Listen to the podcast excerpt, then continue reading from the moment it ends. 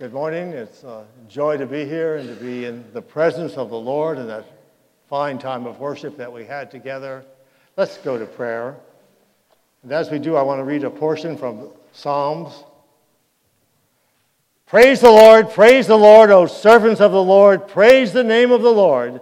Blessed be the name of the Lord from this time forth and forevermore. From the rising of the sun to its going down, the Lord's name is to be praised. The Lord is high above all nations, his glory above the heavens. Who is like the Lord our God? Praise the Lord. And do we do say amen to that this morning. Who is like the Lord our God? The name of Jesus is all we need. We thank you that there is no other name under heaven given among men whereby we must be saved. We thank you, Father, that we can call upon the name of Jesus for salvation, for healing, for every need, for deliverance, for whatever it is. But most of all, we want to call upon your name at this time to worship and to praise you and to say thank you. Thank you for meeting us with new mercy and new grace this morning. Thank you, Father, for waking us up this morning, for bringing us together to be a habitation of the Most High God, to know that you dwell in the midst. You are here in the middle of your people who are praising you. Father, that is such a special time, like nothing else upon the, the face of this planet, when your people gather together and lift up that name and exalt the name that will be forever and ever. Thank you for making us part of your forever family. Thank you for revealing yourself to us that we might know who you are. Thank you for walking with us each and every day uh, through the valleys and through the peaks. Thank you, Father, that you are always there. Thank you, Father, there's not a moment that your thoughts are not toward us. Thank you this morning as we combed our hair you knew exactly how many hairs were there. Thank you, Father, that you care for the sparrows out there and you care for each one of us. And thank you for clothing us this morning with your righteousness. Thank you that we come not because of who we are, but because we belong to the King of ages. We thank you and we praise you. And Father, we lift up each and every need this morning and pray that you would suit a blessing, that which is best for each of us, but the best blessing is to know that you are there in the midst of whatever it is we're facing, whatever's before us, whatever's behind us. You've been there and you will be there. And we thank you for that, Father, in Jesus' name. Amen. And let's stand for the reading of God's word this morning. It's from Judges chapter 6. And the Lord turned to Gideon and said to him, Go in this might of yours and save Israel from the hand of Midian. Do not I send you? And he said to him, Please, Lord, how can I save Israel? Behold, my clan is the weakest in Manasseh, and I am the least in my father's house. And the Lord said to him, I will be with you, and you will strike the Midianites as one man. And he said to him, if I've now found favor in your eyes, then show me a sign that is you who speak with me. Please don't leave from here till I come again to you and bring my present and set it before you. And the angel said, I will stay till you return. So Gideon went to his house, prepared a young goat and unleavened cakes. And the meat he put in a basket, and the broth he put in a pot, and brought it to him under the tree, and presented them. And the angel of God said to him, Take the meat and the unleavened cakes and put them on this rock. Pour the broth over them. And so he did. And the angel of the Lord touched out the tip of his staff, and the meat and the unleavened cakes. And fire sprang from the rocks and consumed the meat and the unleavened cakes. And the angel of the Lord vanished from sight. And Gideon said, He was the angel of the Lord. And Gideon said, Alas, O Lord God, for now I have seen the angel of the Lord face to face.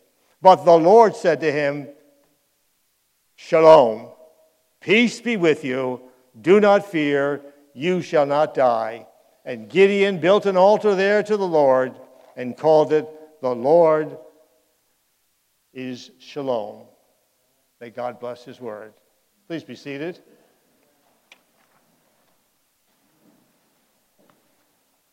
As always, it's a privilege to be here, and I see two special guests of ours this morning that uh, Selma and Jabbar. If you just wave.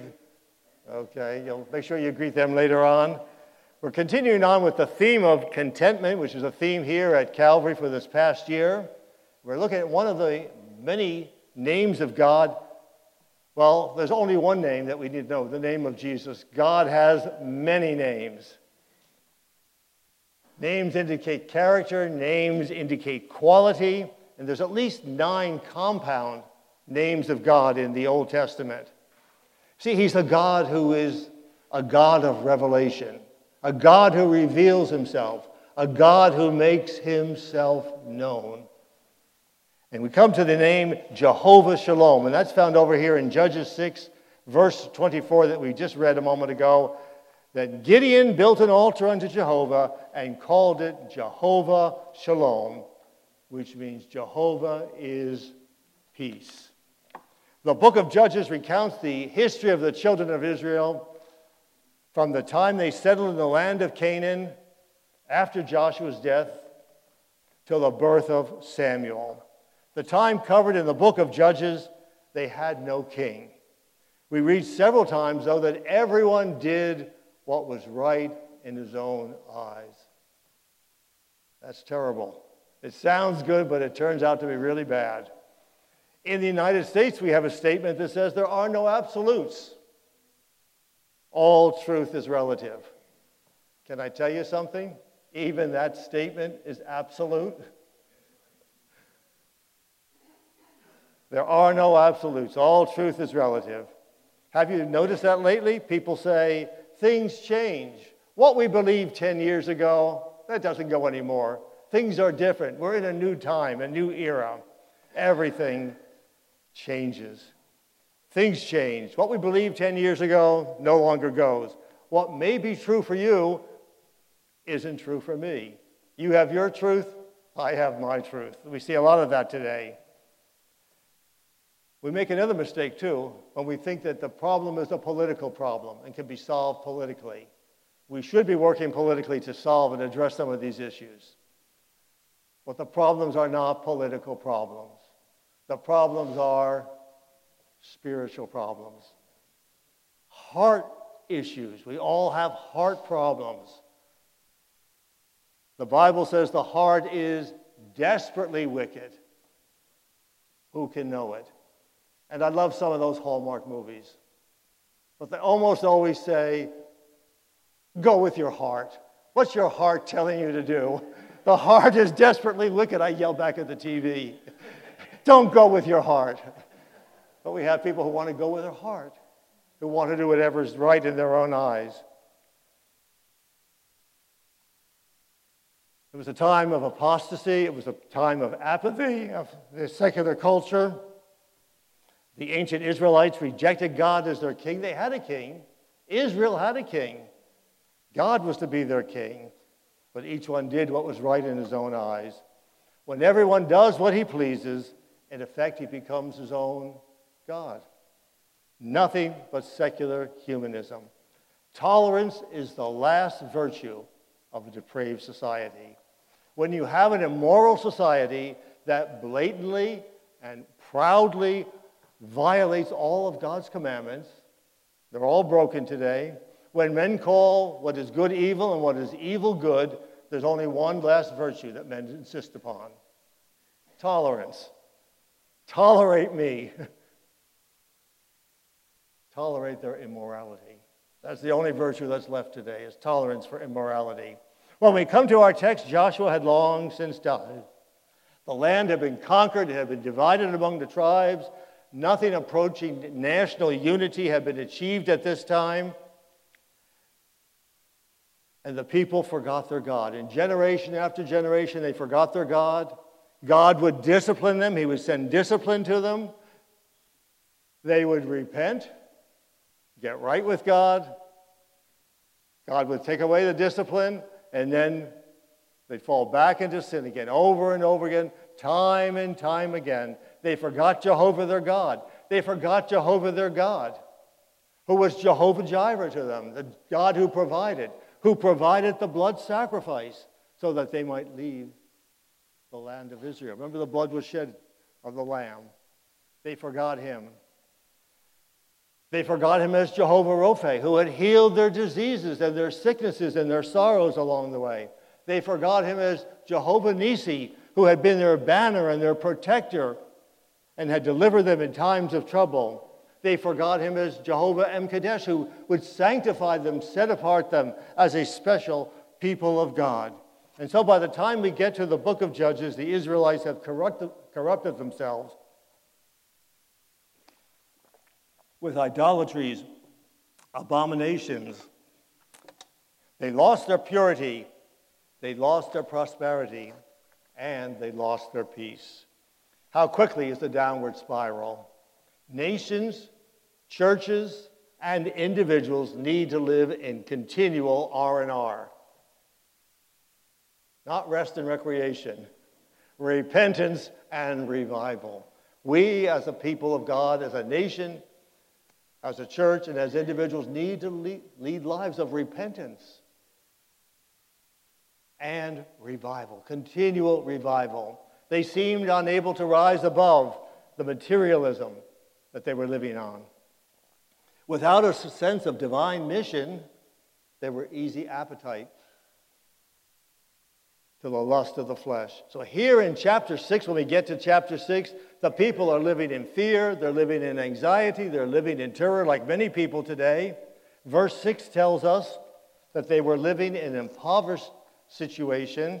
They were living so Israel was greatly impoverished. That word impoverished means to lead the life of a beggar. The children of the king, God was their king, living in a land flowing with milk and honey, were living like beggars because they forgot their God. They forgot to live in repentance and revival. I think sometimes children of God today live that way. We forget the blessings. We forget what God has given to us. We live like beggars rather than living the abundant life that has been provided, the abundant life that we just sang about so beautifully. The enemy should have been subdued by this time. Instead, the enemy was subduing the Israelites, sweeping over the land, reaping what Israel had sown, driving them into caves and rocks. Judges was a period of that alternating between prosperity and adversity, the ups and the downs, repenting in slavery and deliverance. They would sin, be brought low, repent, they'd be back up again. This cycle kept on being repeated. And now it's in the seventh season here under Gideon. Gideon was a young man at the time of the Midianite oppression. Israel did evil in the sight of God, we read here in this chapter, and they were compelled to live in rocks, in dens, and in caves. You see, the Midianites had a new military weapon. You know what it was? It's in verse 6. It's the camel. Camels are kind of ugly, I think. kind of an animal, somebody said, was constructed by a committee. I'm not sure about that.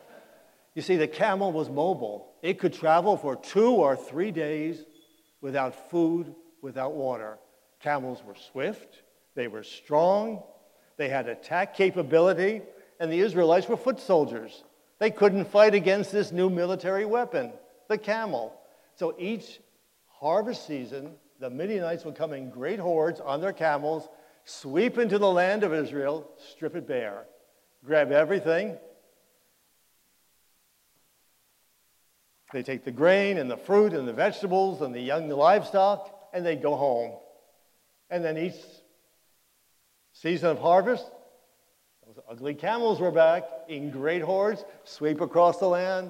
It was a good weapon, a good strategy. When we first meet Gideon here, he is discouraged. Are you feeling discouraged sometimes when you look at the world and things around you? Get discouraged. Your eyes are on the wrong thing. We get defeated, we get to doubting. In fact, Gideon said, Lord, if you're on our side, why is all this happening to us? How could this happen to us when you're on our side? And we find Gideon, he's down in a wine press, probably at night, threshing out a little bit of wheat. Remember the psalmist says that, like the chaff which the wind drives away, you would thresh wheat up on a threshing floor where the wind could drive it away. Gideon is down here hiding, just trying to get a little bit of wheat together for his family. And the angel of Jehovah, and he's identified here as the angel, which means he's just the pre incarnate Christ. Christ himself appeared to Gideon. And he's going to teach Gideon some life transforming truths. Beginning in verse 12, the angel of the Lord appeared to him and said, The Lord is with you, you mighty man of valor. Is that what Gideon was? He was a man. that much was right. I'm not sure he felt like a mighty man of valor. If the Lord appeared to me and said, You mighty man, you great strong man, I say, God, you've got the wrong person. You mighty man of valor, the Lord is with you. And we ought to know that this morning when you feel strong when you're weakest. We have a lot of strong people here this morning if you're feeling weak. Because Paul said, When I am weak, then I am strong. And the angel said, You mighty man of God. You see, God sees us for what He wants us to become. Not how we see us, not how the person in the pews around us see us, how anybody else would see us. He sees us for what we can become. He sees our possibilities by the transforming truths of His Word. You go back to 1855, Boston. Can you kind of just put on your cap and go back in time to 1855? A young boy went to the deacons of a church. He was 18 years old. He had been raised in a Unitarian church, almost totally ignorant of the gospel of Jesus Christ. He moved to Boston. He began attending a Bible preaching church because his boss said, I'll hire you if you go to church and you're going to come to my church. So he started going to a Bible preaching church. A month earlier, the Sunday school teacher had visited this young man and led him to the Lord. So now, a month later, this young man is ready for church membership. He went before the deacons, very ignorant of biblical truths. One deacon said to him, Son, what has Christ done for you? What has Christ done for all of us, which entitles him to our love? Listen to this response. I don't know. I think Christ has done a great deal for us, but I can't think of anything in particular that I know of. Not a passing grade, is it? Hardly an impressive start. The membership committee said, We can't bring this young man into fellowship, into membership. He doesn't have any knowledge of the Word of God, of, of what it means to be a believer. Uh, and in addition to that, his spoken grammar is atrocious and he's barely literate. so they said, let's put him on probation for a year. Let's give him some, some mentoring for a year, teach him some basic truths. He comes back a year later, and there was only minimal improvement. But they said he has a heart for God. We're going to take him into membership, but I don't think he's ever going to work, become, become much in the kingdom of God. And over the next years, many people looked at the young man. They were convinced that God would never use a person like that, and they wrote him off because of his limitations. Oh, by the way, the name of that man, some of you know, Dwight L. Moody. Turned two continents for Christ because of what God is able to do, what God wants to do in and through us. Moody later wrote Moses spent 40 years thinking he was somebody. Moses spent 40 years learning he was nobody. And Moses spent 40 years discovering what God can do with a nobody. If you feel like a nobody this morning in the kingdom of God, imagine what God can do with you. If you think you're somebody in the kingdom of God, you may need some time, time out before God can use you. We've all experienced the same kind of things. We've written ourselves off sometimes. We felt we were not up to the task. We were unqualified to do the things God called us to do, to handle the things in life that sometimes come into our lives, the circumstances, the situation. And we see our flaws and our feelings. And uh, other people see the flaws and the failings that we have in life. We're just, we're just not able to do it. And so the real question is not one of our availability, it's not one of our ability, but our availability for God. Now, some of you are saying, that's real good for the young people. Preach that to the young people. Let me tell you what Psalm 92 says The righteous shall flourish like the palm tree, they shall still bring forth fruit in their old age. If you're here today, God is not finished with you. So, in our old age, we want to be strong finishers as well. So, this is for everybody this morning, not just for the young people. Verse 13, the problem of discouragement. Gideon said, Oh, my Lord, if the Lord is with us, why is this happening? Where are his miracles? He brought us out of Egypt. The Lord has, has he forsaken us? He's delivered us into the hand of the Midianites.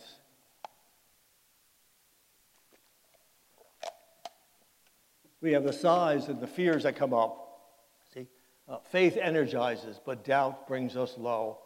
I've written a new song that you might like to sing sometime. Count your many barriers, name them one by one, and it will surprise you what you cannot do.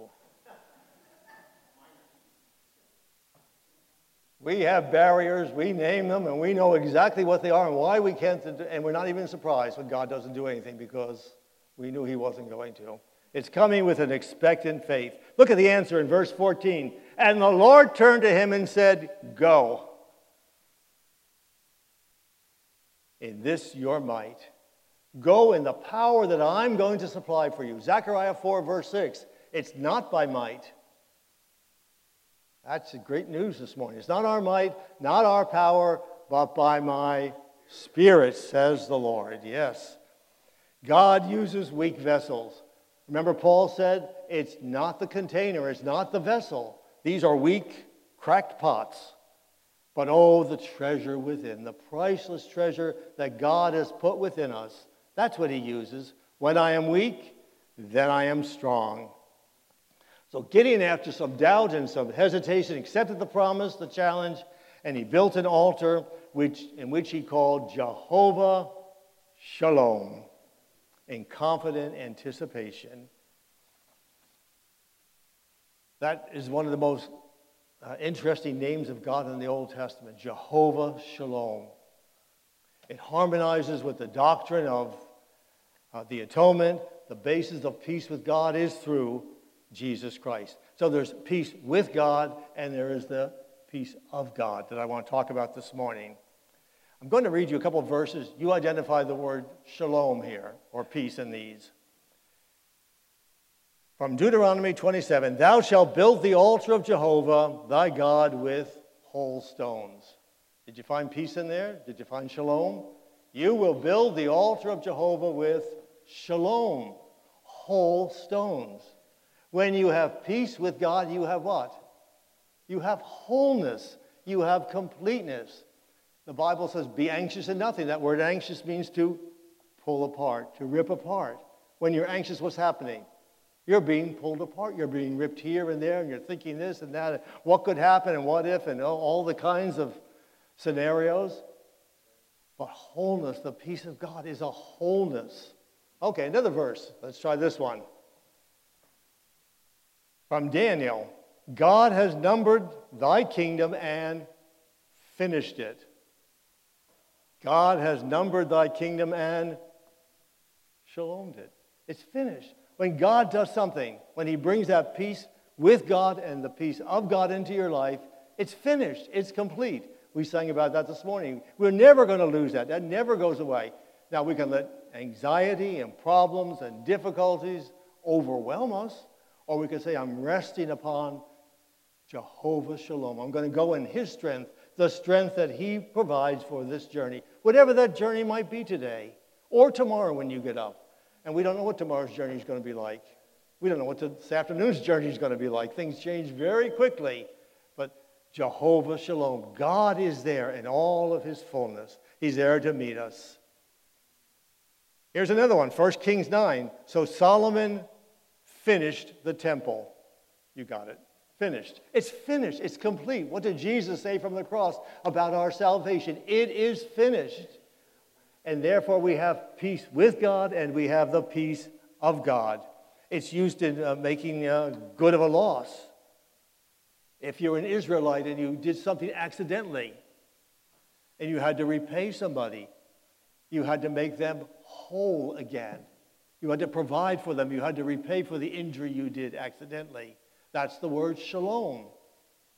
Uh, it's used to render and to pay and to perform our obligations uh, that God has placed upon us.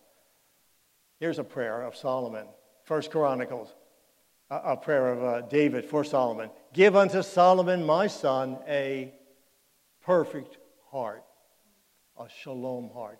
Now, there's a prayer for parents to pray, isn't it?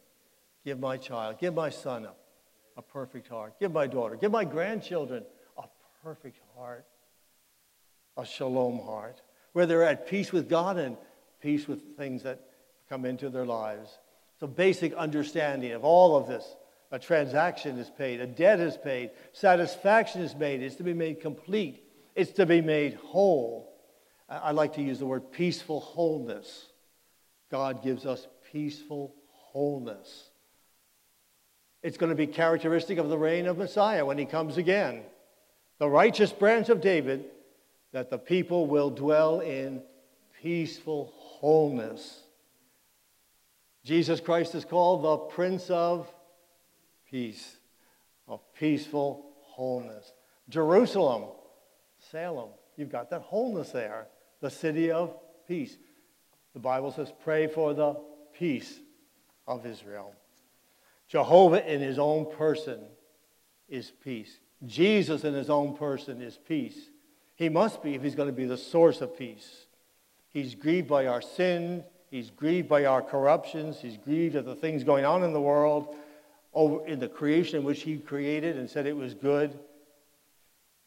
He's not indifferent to our needs and to our sorrows and all of their afflictions. He's afflicted. He knows what we're going through. And we know that uh, old spiritual, nobody knows the troubles I've seen. And my wife sings back, nobody knows the troubles you've been. You'll get that later on this afternoon sometime. It's the apex, it's the, it's the, uh, the high point of the high priestly benediction uh, for Aaron and his sons to bless the children. Jehovah lift up his face and give thee shalom, give you peace. It was Jehovah himself who appeared to Gideon, who had spoken to him in his restlessness, in his insecurity, in his fear. In a time when people were doing their own thing, people are insecure. We look at the world today and we say, oh, I guess they're okay, they're doing their own thing. They are insecure. The only secure person in this world today is one who has his faith in Jesus Christ. That's the only person who has security. Trusting Christ. Paul said, I know whom I have believed and I am persuaded that he is able to keep that. Watch the rest of the verse. What I've committed unto him. He'll only keep what you commit. I have money in my wallet. The bank doesn't keep it. Money in the bank, I've committed to them, and it's safe there. What we commit to God, He will keep. So we know whom we have believed, what we committed unto Him against that day. And so the angel comes and says, Jehovah is with thee, even though you don't know peace. And when Gideon realized who this visitor was, of course he was afraid. Anytime we encountered the divine, we should be fearful. Perhaps there is missing somewhat of a fearful reverence of God today. As we sometimes rush into his presence, sometimes we forget whose presence we're really coming into, who we're talking to or who we're worshiping. Sometimes we do it very, not here, uh, but sometimes it's done flippantly, lightly. He was conscious of his sinfulness because man knows all is not well. Man knows that all is not well between himself and God. And so he places the, uh, the broth and the, the cakes on the, the altar place there.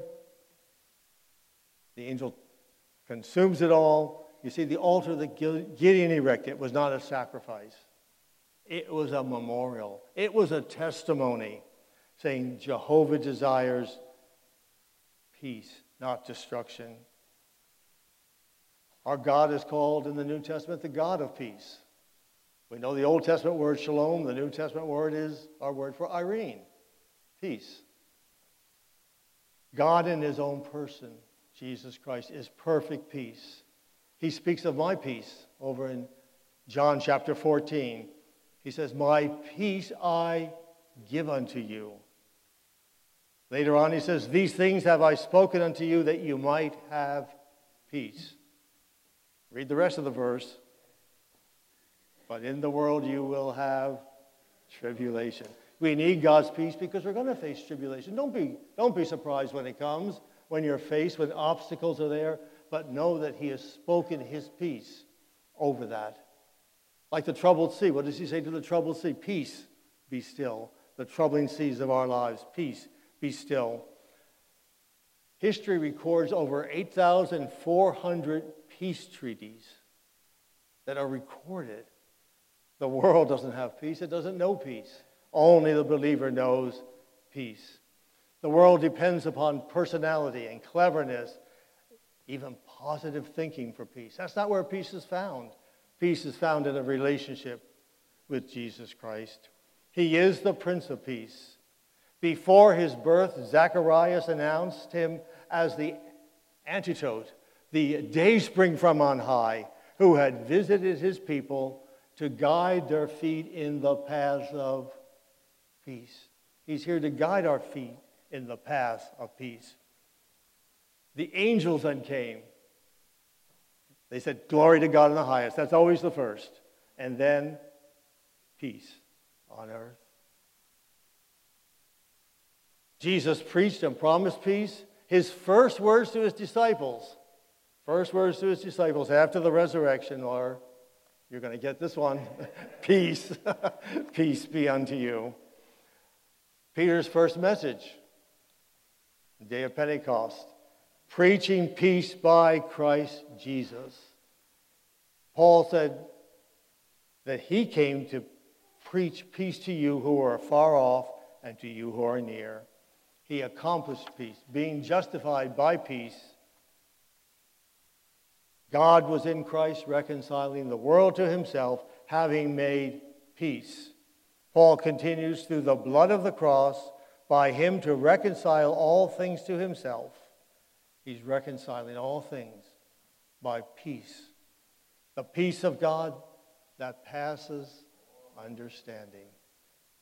We can have that as believers. We should have it because he's the God of peace.